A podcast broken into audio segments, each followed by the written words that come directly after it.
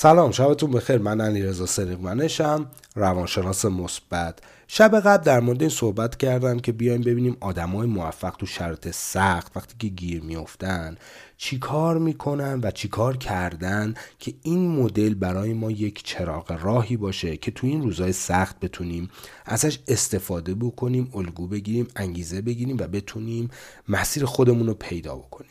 فرض کنید یه نفری مثل نلسون ماندلا که بیشتری همون میشناسیمش، خیلی از آدما الگوشون بوده و ازش یاد میشه، سالها توی زندان گرفتار میشه، بعد میاد کتاب مینویسه، بعد با اون همه سختی وقتی از زندان میاد بیرون یه جنبشی رو شروع میکنی و زندگیش میشه الگویی برای خیلی از آدمهای دیگه. و چه افرادی هستن که همراه این آدم بودن و ناامید میشن و خودکشی میکنن و هیچ اسمی هم ازشون باقی نمیمونه. پس گفتیم معنای زندگی میتونه خیلی به ما کمک بکنه.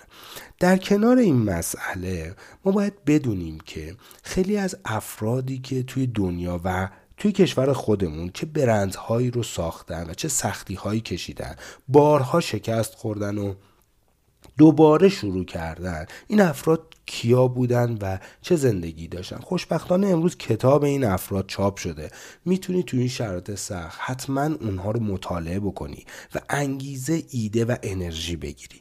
نکته اصلی و اساسی تو این افراد به نظر میرسه این بوده که هر بار شکست میخورن، تسلیم نمیشن و دوباره بلند میشن و ادامه میدن و در کنار اون معنایی که دارن از شکست نمیترسن، سوگواریشونو میکنن و ادامه میدن.